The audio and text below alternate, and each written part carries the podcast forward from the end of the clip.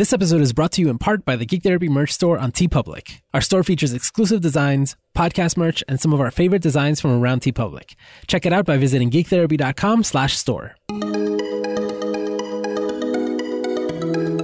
Welcome to GT Radio on the Geek Therapy Network. My name is Josue Cardona with Ali Mattu, Good afternoon. Lara Taylor, Hey. and Lauren Keller. Hello. Got an announcement before we get started. Uh, so we're expanding the network, and I think that now, like, it's going to be a thing. Every for, for the next few weeks, I'll be announcing a new member of the network every week. And uh, last week, I talked about a, a new blog, "Video Game Saved My Life" by uh, Johnny Goodman. This week, I'm announcing a podcast. So I would like to welcome to the Geek Therapy Network, Starship Therapise. What? Yes, Woo! by two members of the community, uh, Justine Mastin, Larissa Garski. They're both LMFTs. It's a very geeky show where I don't want to uh, say this incorrectly, but I'm almost certain that they're kind of playing a character. Like Larissa's pretty much a Vulcan on the show, right? Uh, like she's playing a character. It's it, you got to listen to it, but uh, it's a it's it's got uh, two ladies on the show, so uh, hooray for that! More female voices on the network, and it's a very good example of you know what therapists are people too. It's very geeky, very cool, and once you see the cover, you'll see that it's like a couch, but it looks like a starship. It's pretty cool stuff. You'll Wait, see. so is it like RPG meets Star Trek meets therapy with a Vulcan? kind of? Yeah, yeah. That I sounds don't, I don't, I don't, awesome. I don't think that's a misrepresentation. I'm, I'm pretty sure that's that. Uh, that, that's one way to describe it. is is the Vulcan character using cognitive therapy? Because I'm guessing that would be their theoretical orientation. so there isn't like therapy going on, you know, but she just she just try to keep it logical, you know. She's she's there to check things. Yeah, yeah, yeah. So very excited. Welcome Starship Therapise to the network. You'll see um, all their posts uh, on the GT forum, and yeah, check them out where you check out all your podcasts. Uh, you'll be hearing more about them soon. And and actually, uh, those of us that are going to Comic Con are going to meet up with uh, Justine there. She's gonna be there at the at the meet and greet. Which reminds me, if you're going to San Diego Comic Con, uh, definitely f- go to the Facebook group. There is an event there, and everybody that RSVPs uh, want to coordinate a a meet and greet while we're there. Uh, Lara's in charge of that. What? How's that going, Lara? Yeah, yeah, we talked about this. No, you just put me in charge of it just now. Okay. No, well, I told you, you, you and your wife have to like arrange it and take care of it. We talked about this like two nights ago. You said you you asked for help, Josue. You asked for help. Okay, well, well, you're in charge. Comic Con's going to be great. All right. So, for today's topic is uh, something that has come up multiple times over the years, and I've never brought it up with you guys, and I don't think I've ever discussed it in detail in the on the podcast, which is basically the idea of how do you how could you possibly support geek therapy as a as a concept, like as a clinical concept with research? Like how do you back that up? And that is a very very complicated question. And what made me think about it was two things. One um, a similar conversation was happening in the both on the forum and on the uh, facebook group. And then second you've all heard i'm imagining the news about zimbardo's stanford prison experiment and kind of this expose that came out on medium. Hmm and it is very interesting. Like there's all these recordings from people who were there and interviews that came out now saying like, oh yeah, well, you know, we were acting. I was kind of just doing what I thought that Zimbardo wanted us to do. And there's all this information that kind of makes the Stanford prison experiment uh, fall apart and people have different opinions about that. I have very, very strong feelings about Zimbardo in general and the Stanford, Stanford prison experiment. And I'm curious, um, what your reactions were uh, when when you found out about this. Like Lara, have you? What, did you have any thoughts about this um, when it came out? Yeah. Um. My my high school teacher, uh, the my psychology teacher in high school, she loved Zimbardo and called him her best friend Phil. um, and she would go. She's she would go to conferences and stuff at Stanford. And so we definitely learned about the the prison experiment. And recently she and I connected on social media and she was the one who actually shared the article that I read about the the kind of debunking of this experiment. And she was like oh man now I'm going to have to change how I teach. And she was really disappointed not like that her bubble had been bursted but like that she felt bad about teaching all these kids about this experiment that was was essentially fake. And either way, I have I have I mean it's a horrible like, like the way it was described and done if it, horrible experiment did horrible things to people's psychology and their their their inner workings but now that we know that they were faking i don't i don't know i think i have a feeling about it, it's one thing for participants in a study to fake a reaction. We're supposed to expect that and, and try to kind of mediate that. But Zimbardo published this supposedly knowing that they were acting. I mean, the the video that I remember seeing in high school was the video of the guy yelling like uh, let me out of here. I can't take it anymore. I want out. Um, and yeah. he's the one who said that it was all an act. Um, yeah, yeah. So yeah, uh, yeah, it, it's kind of like you you've learned. It's one of the things that like Psych 101. That's what you learn about about Zimbardo and this pre- uh, Stanford prison experiment, and it's kind of now with th- that's not there, and there, it's not like there's a void, but it's like all everyone that's learned it. It's like oh well now we have to change our thinking about things. Or skip that skip that part of the chapter in the in the textbook. Yeah yeah yeah. Well and eventually take it out of the textbook. Yeah maybe. Yeah. that's the part that really concerns me about all of this is um, there there are probably 10 to 20 very classic studies in psychology that are taught in AP psychology classes in high school and introductory psychology classes in college. And a lot of those are fantastic stories that have counterintuitive findings. And a lot of those aspects of them make them very sticky in our memory and they, they stick with us um, for lifetimes. So uh, there's a number of these studies now that are being revisited, and they've they've they've been found to be not exactly quite what we've been teaching people. So Stanford uh, prison study is one example. There's another study, um, the Kitty Genovese study, the of bystander apathy, where apparently this woman was being attacked in New York City and no one noticed. In the real history of it, it didn't quite go that way. But what makes this complicated is a lot of the research that came out of it still holds up. But then there's the robbers cave study of these boys at summer camp that um, got into fights with each other, but this superordinate goal, this shared goal, is what helped them overcome their conflict. That's now being criticized and revisited. So the the thing that really bothers me about this is it'll be a long time before this is corrected in classrooms. And i think a lot of generations are still going to be learning this. They're going to see the movie that just came out recently that's based upon this. And for a long time people are going to accept this as as fact. Lauren you're still in school. Did you cover the stanford prison experiment recently? Not recently. I mean in high school and early college, yeah, but I've known he's kind of okay. been a turd since uh, he came out blaming video games uh, for and porn and for for for the loss of masculinity. Yeah, for m- men yeah. being wimps or whatever. It, yeah, yeah, whatever.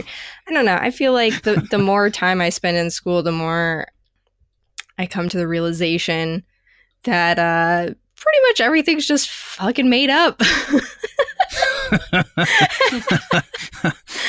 well, and and this is this is kind of part of the the conversation. Um, I just found out now because re- I still read research articles and I love to like tear them to pieces. You know, when when when when I when I have the time. but I've never read the supposed research of the Stanford prison experiment, and apparently there was like what was published, there was no methodology. Right, right. Yeah, if, no, it's a bad, it's a bad article. If you read that original research paper, yeah, it, mm-hmm. it doesn't hold up to current standards of what we expect from research. No, and also he declared once it was done, like no one should ever do this again, ever. this was bad. Never do it again. mm-hmm. it's like, hmm. Well, now it's like, oh, really? Well, why, why, why was that? How was that, Phil? I, I do. It's with a lot of these historical figures in psychology. I, I've got such complicated feelings about them. Um, uh, Marty Seligman, just in his most recent book, he talked about how he um, he completed his PhD in like two years or something like that.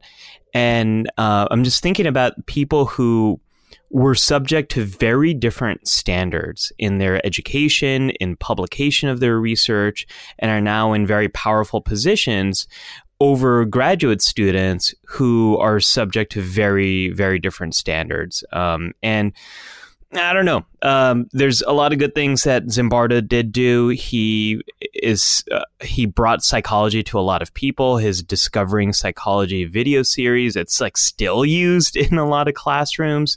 Um, I, I, think a lot of the stuff he said after the Iraq prison abuse was right on about um, how people are more likely to do heinous things when there's anonymity, when it's nighttime, when there isn't a lot of oversight. And at the same time, he does say these things about porn, about video games, about blaming things that may or may not have a consensus in the research. So I don't know. A lot of these historical figures, um, I, think in some ways they're they're a little out of touch. I went to take some uh, psychoanalytic training, b- very basic stuff. But they were, even there, they were like, yeah, you know, like we don't really agree with Freud all that much anymore. like he mm-hmm. created all this stuff, but like we've moved way beyond that, right? Because the research continues, right? Like even, even a bad experiment can lead to very important findings when people try to, when people dig into it, when people try to replicate it. And this is like, I've, I've read it both ways replicability or reproducibility. Do people say it both ways? Yeah. Yeah. I yeah. think so. Yeah, right. Yeah. Right? Like psychology has a or, or science in general has a reproducibility crisis, right? Like you take you someone does one experiment and then the idea is like good research, like you go somebody else does it again and then you start proving these theories like you know they're they're, they're stronger because oh like yeah multiple times multiple studies have shown the same thing again this is one example of the, one of those things where somebody was like nope don't do this but the understanding that we have from this experiment, like correct me if I'm wrong, right? But the idea is that uh, if you put people in a really bad situation, they will behave badly, basically, right? With, you can like manipulate the the environment in a way that you can then lead people to do things that they usually wouldn't do. Well, roles are roles are powerful. Is was the outcome of that study, or at least the the big conclusion is the roles that you are thrust into have a large impact on how you act. Yeah, both things, right? Yeah, right. And and so okay, so the so the role thing, right? It's like okay, so we're taking that 100%. That's exactly what it is. Um, and now, like sometimes it's just like it's too late, right? It's like we people still quote Freud about things like it was your relationship with your mother and shit like that. You know, when we've moved so far beyond that. And yeah, this is this is going to have a, an effect for a for a very very long time. Some of these things are very influential. I, I think that happens more in psychology than it does in some other fields. Like you do learn about luminaries in other fields and maybe classic uh, experiments in biology. Um, who was it? Uh, Frick and who discovered DNA? I, am blanking on their names. Frick and someone, I think. It's Crick and Watson. Crick and Watson, not Frick. Thank you, Lord. When he said Frick, I wanted to be like Frick and Morty. Rick and Morty, who discovered DNA. Yes, um, we all know their classic study.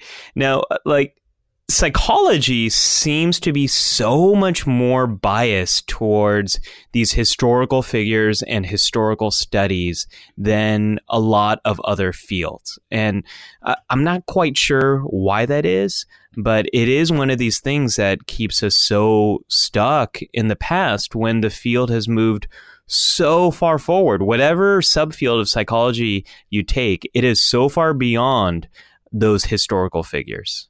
Yeah, I used to I used to make this argument much more eloquently. I, I'm not sure I have the words right now, but you know, a lot of people argue that psychology isn't a real science. And I don't agree with that. But I understand where it's coming from because a lot of the stuff that happens, it's like, uh, so sometimes I see psychology as like applied philosophy, right? It's like, well, I have this theory about how things work. And then you just kind of, it's based on more on observation than it, it's such a different science, right? And the way you prove things is so, so difficult in, in comparison. And then 2018, now we take into consideration neuroscience and we take into consideration so many different things instead of just behavioral observation, which is the world that Zimbardo was in, right? when when he did the study. I mean, I, I, think it a lot of this comes down to psychology being such a young science. I mean, it wasn't Wilhelm Wundt um, was considered to be the father of experimental psychology, like in the late 1800s. Um, so we're not even talking about a science that's um, more than 150 years old. So it's it's really in its infancy if you compare it to things like biology or chemistry or physics. Well, even then, you look at medical science and it spews out some stuff that isn't accurate or contradictory um, findings. I mean, somehow we got the idea that vaccinations cause autism, which is totally not true.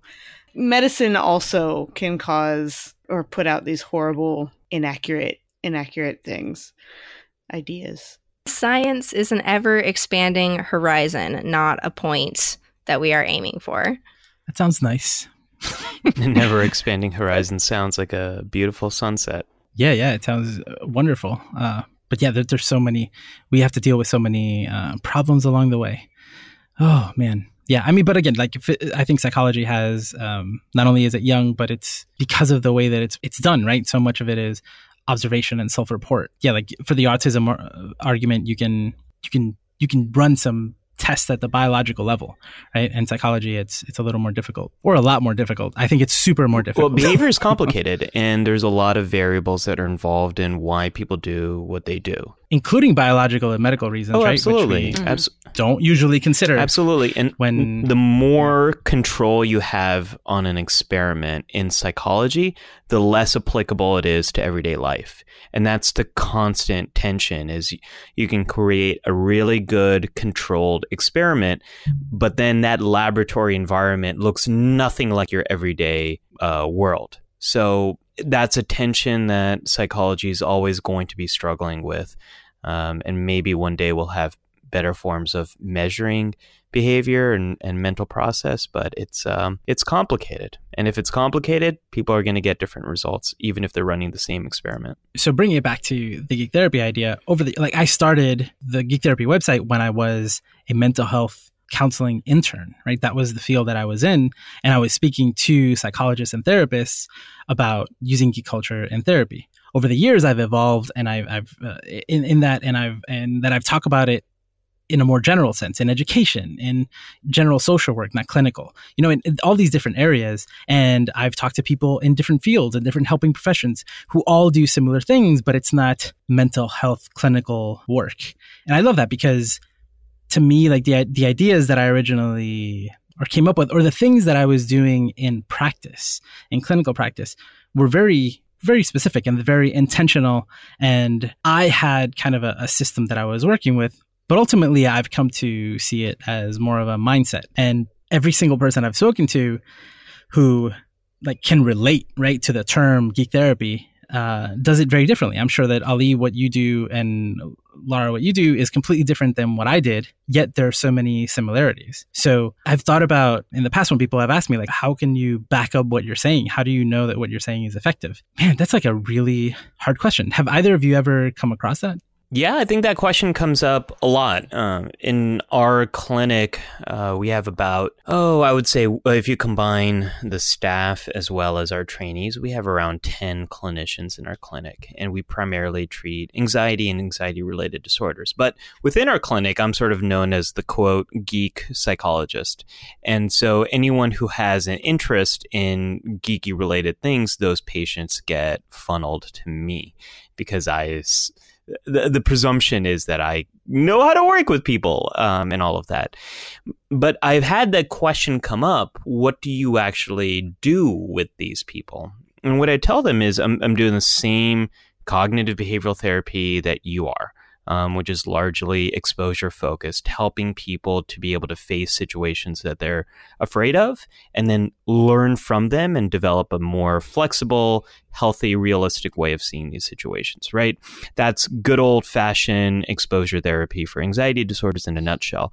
But the way I do it is probably a little bit different. And what I explain to people is uh, I try to understand the um, the stories the ideas, the things that my uh, clients love, the things that they spend so much of their day dreaming of, engaged in, talking about, playing with, all of that sort of stuff. And then I tried to take the ideas from those things, the concepts from those, and use those as a bridge to the therapeutic work we're going to be doing.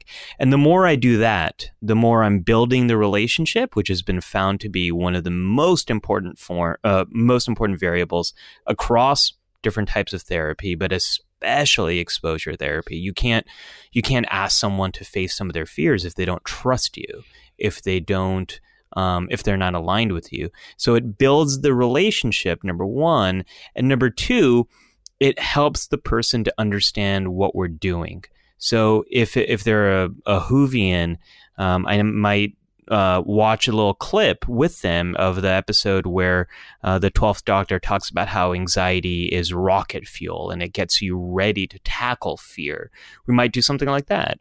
Or if it's uh, someone's a Star Wars fan, we might talk about um, how the Jedi use the Force and how um, when they use the Force, they're so present in the moment. Um, so it's really about about that. And once I explain it in that terminology and I link it to what has been shown in research to make therapy more effective, people seem to get it. Yeah, and what you're describing is pretty much what we've been talking about this show for eight years now. Right. Right. Um, with with different people, and like if you want specific examples, listen to season two, which was just me and Lara every single episode, bringing up multiple examples within geek culture, different stories, and just like going at how it might work with someone, how we might work with someone uh, was interested in that or who saw that story, and and what kind of insights they might get from it, and, and how we might work with it. But I but I get that question right, like, oh, so what do you do? So sometimes like, oh. I, I go through the same process. I'm like, hey, uh, my clinical training is in rational emotive behavioral therapy. I'm like very strictly in that camp. That is like the way I conceptualize my cases. That is how I work with my clients that is the worldview that I come into therapy with, and that's how I work with with my clients. But then again, like I've started using that word mindset uh, lately, and like mm. I recently read uh, Carol Dweck's uh, book on mindset, and there are lots of examples there of research that supports what she's saying about mindset, right? But I think that she's like taking what other people did and then she's calling it a mindset. Or she's like, oh, like you see what what they did here. That's what they're like. They called it this, but it's really a mindset. And I've had multiple people come to me over the years wanting to research it and research this in some way. And I've always hesitated to do it because I don't think I don't think that the geeky part is the the forefront of it. I think it's like you have a clinical foundation first and then you kind of put the geek culture on top of it. Yeah, it's it's it's like a it's like a filter. Yeah. I work doing behavioral modification uh, with with mostly aggressive or or like defiant behaviors sometimes with more uh, self-injurious behaviors and i think one of the things that's really helpful is there's these you can you can find anywhere. You can find like worksheets, CBT worksheets on anger management and all these other things. And that's a lot of what my work is. I also do a lot of like in the moment kind of like correction of behavior when I'm in the house with the families or even in the community. And when you can put a filter of something that the kid is into, whether it's sports or it's superheroes. You can put it on that they understand the material better. I will be in some of my work in the group home. I'll work with a kid. I'll, I'll witness an interaction between the kid and a staff member, and there, there's this power struggle, and this like the kid starts going off, cursing at him, whatever. And later we'll go back and debrief, and I'll be like, okay, so uh, in this particular case, I think the kid liked uh, Wonder Woman. So I'm like, okay, so what do you think she would have done in that situation? Right. We we go play by play of what happened and what would she have done in this situation? Do you think she would have, you know, gone up and gotten his face, that kind of thing, or maybe she would have tried to figure out what was going on in the moment and like listen first before then reacting, that kind of thing and I usually get pretty good results when when it's something that they that they like. I've also done like introducing new stories to other to other clients. Um, usually, when I terminate with a client, uh, I give them a uh, a graphic novel as a as a transitional object. Usually, it has to do with something that um, we've worked on throughout uh, our time. I, have gotten like contact later from from some of these kids and like, oh, that was really awesome, and they would go about talking about the story. Like, I really like how they did this in the story. I never would have thought of it that way. It's it's a really cool to introduce kids to new things that you think they might like, as but you have to get in there and like already know kind of where where they're at and what they like. We've partnered with TeePublic to sell Geek Therapy merch. On our store, you'll find t shirts, stickers, mugs, tote bags, cell phone cases, and a lot more, with exclusives like our Comic Con is My Therapy and Media Matters designs. You'll also find merch for all of our podcasts, plus some of our favorite designs from other designers on TeePublic. Visit geektherapy.com slash store to see everything we're offering. Designs will come and go, so let us know if there's anything you want that isn't there now. Suggestions and fan art are always welcome. Again, visit geektherapy.com slash store to get some GT merch one thing that we haven't covered uh, here is that the media itself, I think, does a lot on its own, even mm-hmm. without us. That's been always part of what, what I've been talking about. Mm-hmm. And my guess is that Lauren, you can probably speak to this more than than we can. Is like the effect of the that the me, that media can have on people on its own is is pretty powerful. Yeah, I mean, there there's a couple of different frameworks through which you can look at it, but um, I definitely feel that the sort of foundation here is is narrative. We are storytelling creatures and we want to tell stories to each other and about each other and about ourselves and um, you know, a lot of the media we consume, comic books and TV shows and movies, they're really good stories. So it's really easy to to connect ourselves into that. Yeah gaming is a big part of, of this community also. And I I didn't used to use this terminology, but now, now I do thanks to um, Adam and Adam over at uh, Game to Grow are really the ones that got me uh, using this terminology is applied video games. So now I'm like applied comics, applied movies, right? it's like we're using this in a in very intentional um, application. Yeah, totally. I think I've always been like I, I don't know how to go about exactly like I, I've never wanted to define what geek therapy is. Again, right now, geek therapy is a community, uh, call it a brand, call it a whole bunch of things, right? It is a lot of things. To me, it is a mindset, but for a lot of people, it is what they do at work, right? It is their practice. And I've never wanted to define that because I think that people do it so differently. And I don't know how you would. I don't know where to start other than like Ali, you mentioned, right? It's like, well, there is research that talks to us about like rapport building, right? And I, I know that, you know, you can talk about like narrative therapy concepts, right? right? And then Lauren, you just mentioned different frameworks, right, from media that already tell us like, oh, like people react really well to this or this, or they're they have emotional reactions to that, or they feel, you know, whatever, and then you can you can kind of pull all those things together. It also connects to to the the medium itself, right? It's like different. Uh, you'll get different impacts from a movie than like a radio show than you know a community theater performance like they can all be impactful in, in different ways and, and impact an individual in, in really personal ways. But um, it, the media through which you are receiving it also impacts how, how you uh, interact with it. And uh, this is, uh, I'm going to say something that's a little controversial here, which is I kind of wish geek therapy didn't need to exist.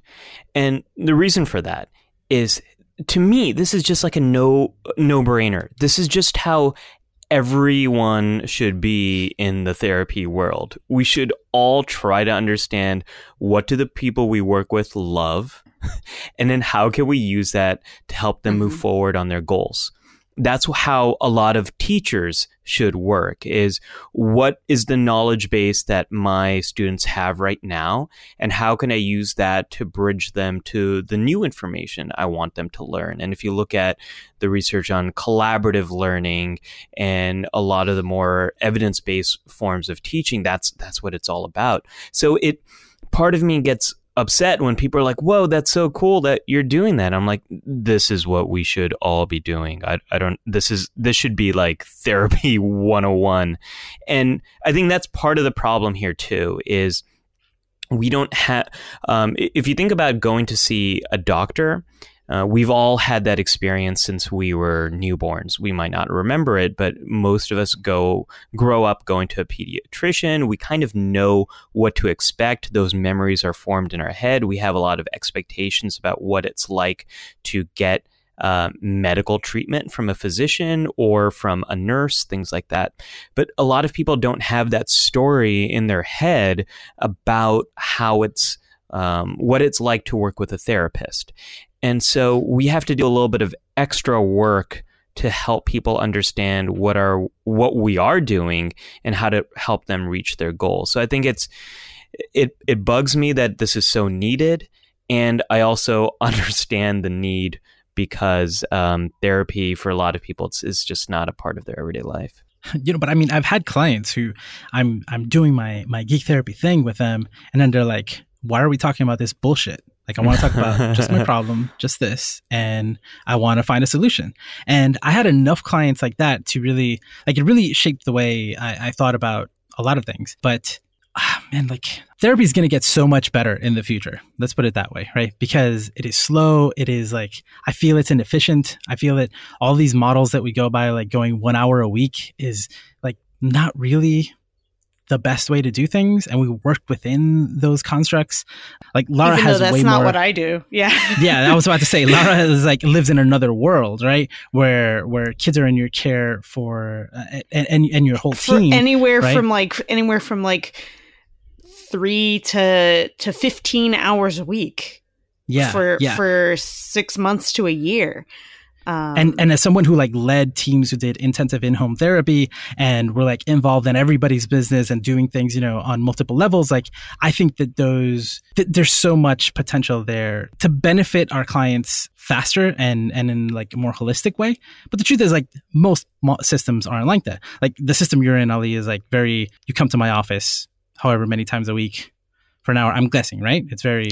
It is, but uh, I'm a big exposure guy, so most of my patients and I spend a lot of time outside of the office, um, practicing the stuff they learned in in the neighborhood where I practice. But you're right. In general, um, the medical center I work in is more traditional. You're outpatient or you're inpatient. Yeah. I think one of the most exciting things happening in the world of therapy is more integrated care. Yeah, absolutely. Where you have um, teams of people working together and maybe you go see the behavioral expert for 10 minutes and they give you some suggestions on how to improve your sleep and then you come back in 3 days and if it didn't get better then you meet for half an hour and if that doesn't help then maybe you come back in a week but you're meeting for an hour so I, I think there are new models that are pretty effective and more cost effective um, but they are definitely the rarity they're they're yeah. not the norm. And so like your comments about like how oh well you know I wish like geek therapy didn't exist right? I totally like I totally get that. And every time anybody uh, tells me like that's so cool, I'm like really is it though? Like I'm just being like I, it, I couldn't do it. just be the norm. Yeah. well well not that it, it should be the norm, yeah. but I like just the idea of it. I'm like well I I couldn't do it any other way. Right. Like I I literally fought with all of my supervisors to do it this way because I couldn't possibly do it any other way if I wasn't speaking my client's language, I didn't want to do this. Like I was, I was just being like, like a robot, you know, like I, it, I couldn't be me. And that's why when a lot of, especially students or, or recent graduates come to me and they're like, well, I want, I want to learn how to do it. And then it gets funny because over the years, I've, I've, I've developed kind of more of a model to help people answer that question, like where to get started and how to do it. Because again, like you can, I think we've talked a lot about using people's interests, but I think that it's also very powerful to use the professional's interest, right? And that's where it's like, you know, if you go to a, a, whether it's a speech therapist, an occupational therapist, or even a teacher who's like really into one thing, they can explain the world to you through a completely different lens. And even if you don't know what they're talking about, like there's so much that can happen there versus the professional having to conform to what's in the book, for example. And they can create new opportunities for learning and for growth. But then, like, if you combine the two, that's like that's perfect, right? If you have a Star Trek fan, Ali, it's like psh, this is like too, almost too easy. So easy, you know? so easy. But uh, you know, I, I, love what you said about speaking uh, your client's language because I, will often get people who are hockey fans um, or football fans, and I'm not really too into sports um, anymore. I um, just recently I was working with someone who was really into the World Cup, and I wasn't following it, but I, I make it my responsibility to understand enough so we can have that conversation using their language and then always always always ask that very important question what is it about this that you love? Help me understand um, what this means to you. Like I don't make an assumption that I know why they like it, and I don't make an assumption that they like it, even if they're a Trekkie, that they like it for the same reasons I like it. That is a very dangerous path. But it is about speaking their language and truly interpreting and understanding where they're coming from. I think that's important. I went to a recent training where this woman was telling her story, doing a case presentation, and she was working with like a a younger a younger girl, like six or seven, and um, this girl loved My Little Pony and just always wanted to play with these My Little Pony toys. And she said, okay, well, she's going to play some because, you know, that's how she's trying to communicate. But after a while, she got sick of the, the My Little Pony every session, every session. So she tried to introduce another kind of intervention, like making paper dolls or something. Mm and it worked, but it took a really long time. And I was thinking, you know, if you just really tried to get into like understanding what this little girl was trying to communicate with these ponies who are perfect because there's different emotions and different aspects for each one of the characters you could have learned so much more and gotten there so much quicker if you just like were willing to watch an episode and like find out right, what, right, the, what, what was in this girl's world. Because you introduce these paper dolls and it may work but it's going to take you six months to get it to when she can just be like she was really excited about these these ponies. Like i just i have a hard like i understand we're not all going to like what our clients like totally. some of the things they do or they like are going to drive us crazy right. but it's your job to try and figure it out right and like and it's a little kid it's a little kid. Well, and and a lot of people disagree on that on that point, especially older people with a mm-hmm. very different, uh, let's yeah. say, classical uh, training.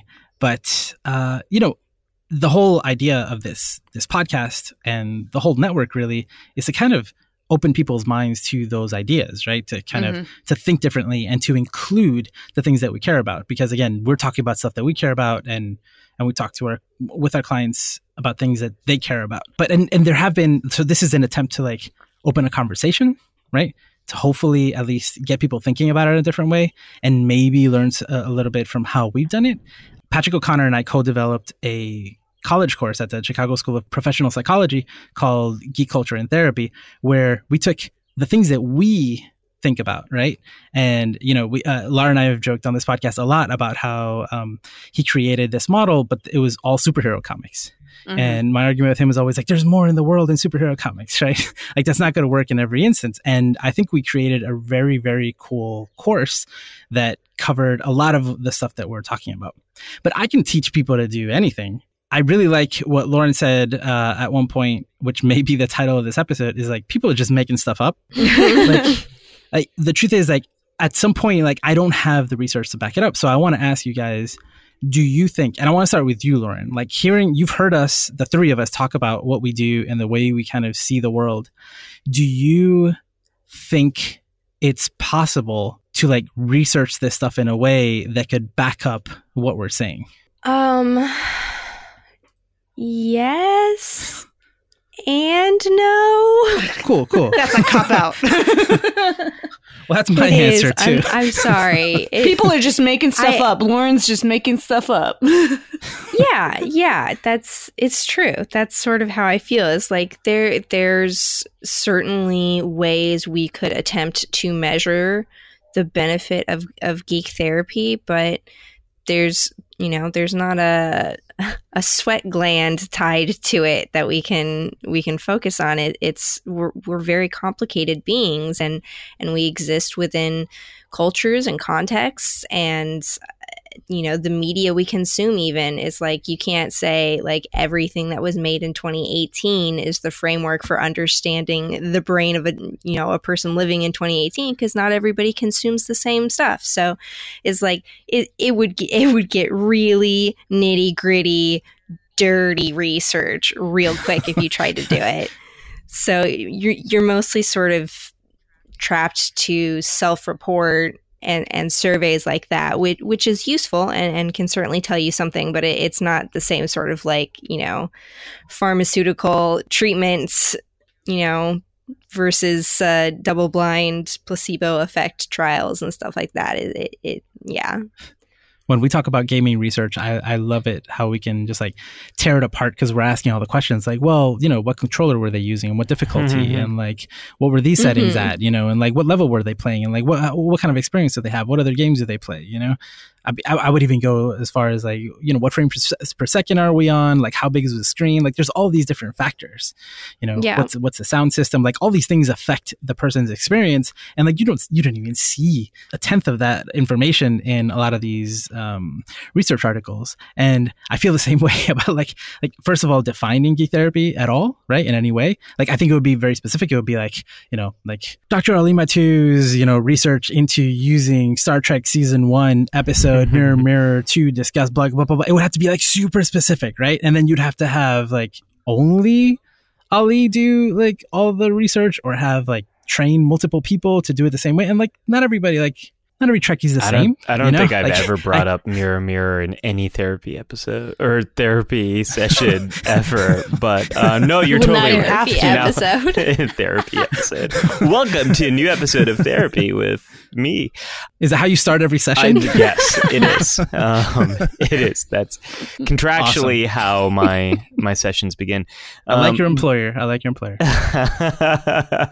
Lauren is completely right because this is so individualized that it would be so difficult to standardize in any type of research trial. Um, I'm just thinking about Trekkie patients that I've had and the way we've tailored therapy to fit them it's been so different just within the group of Trekkies because even there you have so much diversity in terms of what series people like, what characters they like, what storylines they like. Someone might like Picard for one reason and someone might like Picard for a completely different reason. It is so hard to predict why someone likes something and what resonates with them that I've I've completely given up on trying to predict any of that. So to try to standardize that stuff so you get that good laboratory controlled research would be impossible. Okay, well, that's that's kind of what I thought. Yeah. if if I was if I was going to make a study to try and and measure the efficacy of geek therapy, I would I would survey I would find therapists that that would like claim to use geek therapy and then I would survey their clients on how um, connected they felt to their therapist and then I would compare that to people who were like, "Oh, I would never talk about media with my my therapist. We- We only talk about my mother. I would never talk about a TV show. I don't even bring up Westworld once." Like, and then compare the surveys from those two groups as basically like, "Do you feel closely connected to your therapist?" Because that's kind of what you know from this long conversation we've had i kind of feel like that's the heartstring of geek therapy is it, it's bringing you closer and you're connecting on on a different level outside of purely therapeutic it's like we're both human beings who consume content and isn't that cool how we can connect on that level too which is like one of the reasons why I wish there was uh, more research is so people wouldn't describe it as like what you just said, because that sounds very. It's probably very accurate, but at the same time, it doesn't sound uh, scientifically sound. And when I hear people like, "Oh, you know, that's just a gimmick," no, no, it's, it's, it's survey, it's survey shit. This is people talking about their feelings, but that is therapy, right? Sort of. You can do a controlled trial here. You could you could have uh, one group that is getting quote unquote whatever geek therapy is, um, and you can have another group where it's uh, treatment as usual, and you could have a controlled group where you talk about media, but you're not getting the therapy and you could look to see if there's efficacy differences there if if any of those conditions are more effective than others. But good luck trying to standardize whatever protocol you're going to you're going to do. It's going to be complete. But but then it's like but that's not it also right? It's like like we we all admitted that we do a certain type of therapy. Like we have clinical training and then yeah. in addition to that yeah. Oh that's what i'm saying. Like you you'd have to standardize that as well. And then the conditions and all. I'm, I'm wondering if there's any research in the world of um, integrating religion into therapy. Because I, I think that's an interesting parallel here where there um, for most major religions there is some uh, sacred texts there are stories there are values there are regular community events and I, I know there's a lot of therapists who don't weave in their clients' religions into therapy either. And they're um, probably more anxious to bring up some of that stuff than than they are with with the things we talk about. But yeah, religion is something that um, me and Kuniak, uh, Steve Kuniak, have been talking about for a while now because I think it's the closest parallel mm-hmm. to like people who are who identify as religious, right, or belong to a religion, like I think they're the closest thing to what we describe in geek culture.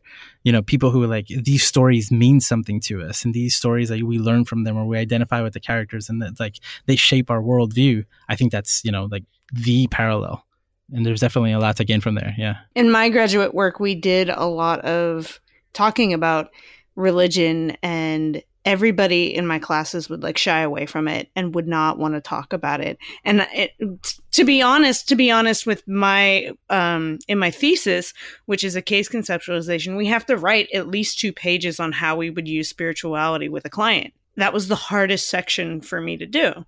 But part of our work was to focus on bringing in the client's spirituality no matter what it was into uh, treatment and so I, I snuck in some geek therapy into that section. oh, yeah.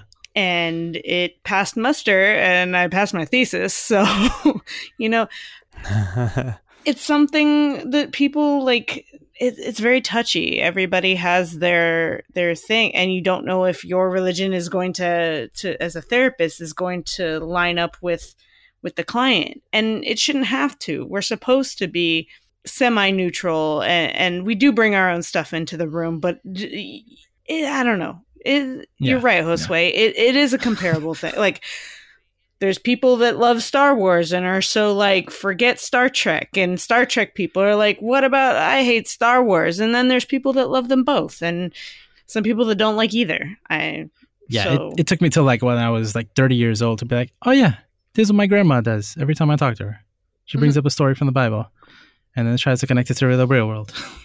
I think the research on sacred values is really interesting here. How humans can find ideas or stories or objects or land and um, sanctify them. And once they're seen as being sacred, a very different way of thinking and different standards is applied to them. So families who for whom um, the uh, the farmland uh, is considered sacred, and they won't sell it for any money because it's it's something that's just uh, so so important to them for for some of us, um, we have that with religion, and for some of us, we have that with something that's been passed down in the family, some kind of heirlooms. Um, for some of us, it's Star Trek, and for some of us, it's Star Wars, and for some of us, it's only a certain type of Star Trek. And the new J.J. Abrams films, the Kelvin timeline, that is, um, it's it's blasphemy. So I, I think it, it a lot of this comes down to really understanding what is sacred for your patient, your clients, the people you work with, what what is so important to them, what is so near and dear to their heart, and understanding that intimately understanding that and is there any way that that can help us to move them forward on their goals? I think that's what a lot of this comes down to. Yep but it's also not all of it right? Because sometimes you can just like make therapy more fun you know by i don't know including games or the same thing like a class or something right, like that right? right. There's so many different components right? Like just just what you said about well it's exposure therapy so we should probably leave this office and go you know do some exposure therapy you know? It's like well that's that's more than just being in in an office. That adds a whole other element to it. And maybe the person doesn't like that has nothing to do with like interest right? It's probably the opposite right? They don't want to go do that thing that you're going to do and sometimes it does. Sometimes we go to Midtown Comics and they have to strike up a conversation because they have social anxiety and this is lower on their fear hierarchy. And this is where we're getting started. Um, and then sometimes it's a reward for completing all of your exposures. We get to go to Midtown Comics and have a little bit of fun.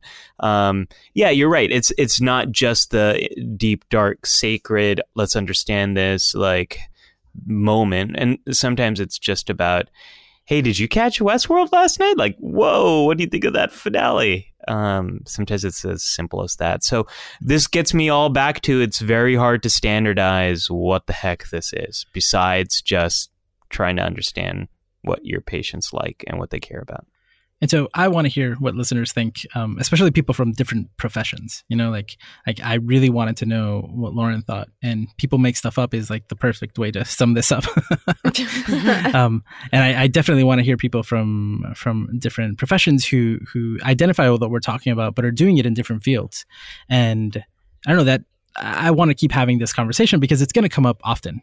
And actually, I want to bring up two things from from the forum. Uh, the the conversation that kind of uh, sparked this episode is is titled on the forum uh, "Fandom, Meaning, and Logotherapy," and this is a conversation that started in the Facebook group. And I asked her to please move it to the forum because good luck finding it in the Facebook group. Uh, so hopefully we can continue to have that. I'll put a link to that um, topic in the show notes. And another cool um, another cool topic on the forum is cooperative video games to use in session with clients. And that is someone in the group who is starting to do, it sounds like she's doing um, in homework and she's working with kids who play video games. So she really wanted to know recommendations from the community. And there's a lot of good recommendations there very cool. Everybody has different reasons, right? Some of them are more like, like I'm coming at it more from like, you know, like, well, what do they like? What do they have already? And other people are like, no, these games are great for these very specific themes or ideas that you want to work through or even specific behaviors. So I'll put a link to those too. If you haven't joined the forum yet, definitely do that at forum.geektherapy.com. And so to wrap up, I want to do a, a, a geek therapy segment as we usually do when we say geek therapy as as a segment, it means something in the, that was therapeutic in the most general sense, something that either helped you get through uh, something tough during during the week, or something that just made you feel good. It could be something that happened for you, or something for somebody else. Uh, who has one that wants to start at the ready? I got a quickie. I okay. have a quick one. Uh, so my wife was a huge fan of Anne of Green Gables growing up, um, the books and the original. I think it was a Canadian miniseries. Um, anyways, uh, if you didn't know, uh, Netflix came out with a uh, series as well. It's called Anne with an E that came out last year, and I've been half watching it with my wife. Um, so that's part one of the geek therapy is uh, having the social experience of getting to watch something that she is super geeky about and she loses her mind over in a, in a very good way. I, I, I love that.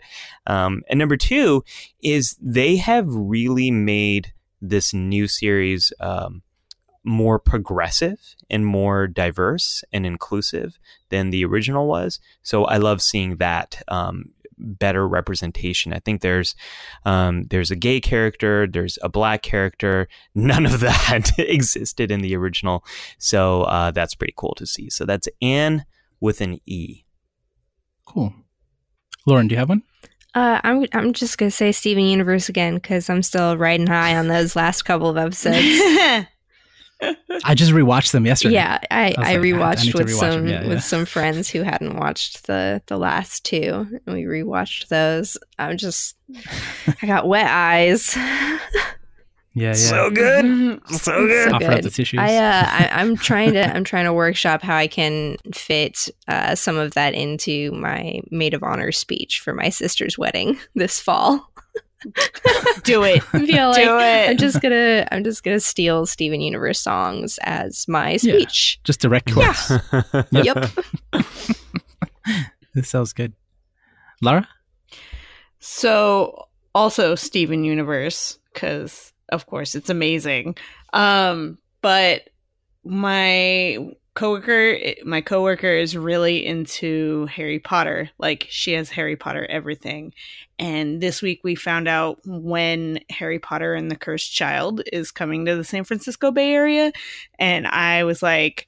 I'm gonna get on the mailing list. She's like, me too. We gotta text each other as soon as we know when tickets are. So we were just hyping it up the whole time, and um, like all day at work. That's all we talked about. Forget work. That's all we did. Um, so I was really excited about that because I, I love But, me some. but you Harry should also work. You should also do your work. No, Okay. no. This is all day in the office, not with a client. Gotcha. Gotcha. Lara, I'm gonna have to correct you. It's actually pronounced Harry Potter. You gotta you gotta get the pronunciation right. Do you want me to leave that in, Ali? Do you want me to leave That, in that is that, attempt was that was a at a really British bad accent? attempt. that offen- that of- offensive attempt at a British accent? It's very accurate. Um, I've I've read I've read everything. I'm pretty sure that's how it's. You got the accent from from reading from the the book. yes. Yeah, Yes. okay. Because Okay. if I We'll if I got in. the pronunciation of Hermione from the book, because I'd never oh, seen Oh, I, that to- name before, I totally called so her different. Hermie one in my head for a really long time. Me too. Me too. Hermione one. Hermie one. I called her Hermie look, one. look, she was still boss though. Okay, I was all on her team. You're like Herbie. What is the best? Yeah, and then you hell see the movie and you're like, oh, I think an adult explained it to me finally, and I'm like, well, that's fair, I guess. I- I grew up thinking the state of Arkansas was pronounced Arkansas. So you know. That's There's that. legit. It is I- how it's that- spelled. that- a lot of kids, yeah. Some people kids- still, yeah, Yeah. pronounce Yeah, that. English yeah. is hard. But English does not make sense. I wonder how many girls were named Hermie one before the movies came out. like just really big fans of the book. Just like, oof, okay. oh boy. um, um, well, uh, mine uh, was I finally saw Ant Man this week, and I waited. I didn't see it opening day because my mom wanted to go see it. So you know, this is kind of a follow up to what I told you. Like my mom watched every single movie leading up to Infinity War. She she got really really into it, and she was like, "Oh, the new one coming out! Like we have to go watch it." And I love that she's like, she knows you got to stay till the end. You know, my Mhm. stepfather tried to get up. She's like, "No, no, no, no! What are you doing? what are you doing? We got to see the scenes to the end. Come on!" That was uh, a lot of fun. Uh, just to like, we we never did that until Infinity War. Like all these other movies, we saw them. I saw them on my own. I never seen these movies with my mom. This is like huge deal. I love this. Can't wait for Captain Marvel. and uh, the other thing this week, which has been amazing to watch, is uh, I've talked about this game in the past, but Disney Emoji Blitz. It's a mobile game. Check it out. Play it. Friend me on Facebook so we can compare scores. But my sister started playing. And then she got me into it, and then I got my mom into it, and then we got our, dad into it. And my mom and dad are divorced, and they became friends on Facebook just to like compare uh, scores. And my dad started almost a year later, and he passed my sister. He passed me. I'm the one that's farthest behind. Then he passed my sister in like level, and then we started getting like these crazy high scores every week. Every week we're competing, and we like you know trash talk uh, by text or, or, or call each other up um, when we beat each other's scores. But then my dad. I, there's a there's um you can actually get Yen Sid as an emoji if you hit level 100. He's the sorcerer in the from from the Sorcerer's Apprentice in uh in Fantasia, and so he's like the thing to get. So we're all moving toward it, and like everybody just surpassed me by a lot. And my mom was at level 99, and my dad got to level 100 before she did. Like when she was in the middle of it, it was like this watching this like photo finish race to to the end. It was incredible. This whole week, that's all my uh, family has been talking about. that is so much fun. so great. That's a good one. That's pretty good. Oh man, so good. I remember so good. when I used to try and beat your score, and now I'm scared to even log in because I haven't played in like months. I'm not even going to bother. I unfriended a lot of people who like their score was so far ahead of mine that I I, I didn't want to deal with it, so wow. I unfriended them. It happens. Yeah. I got to okay. get more friends so I can get the Doug emoji and then I can unfriend you. Yes, if you if you if you must. Um, all right, those, thank you for listening to GT Radio on the Geek Therapy Network uh, definitely check out our, our new show, Starship Therapise. Um, again, I'll put links to that in the show notes. Check out the forum. Join us on the Discord, which is always a lot of fun to discuss all sorts of different uh, things. I'm thinking of making a video that explains the difference between like the Facebook group and the Discord and the forum. They all have a very specific function. You should be in all of them. Yeah, so thank you for listening. Check out more Geek Therapy at geektherapy.com. Definitely reach out on Twitter at Geek Therapy. I'm at Josue Cardona. Ali is at AliMattu. Lauren is at Chicken Dinosaur. And Lara is at Geek Therapy therapist. Thank you for listening, and we'll be back next week. You've just listened to GT Radio on the Geek Therapy Podcast Network. For more about Geek Therapy and all of our podcasts, visit geektherapy.com. And for extra content, including our monthly book club and other perks, consider becoming a member of Geek Therapy on Patreon for as little as $1 a month at patreon.com slash geektherapy.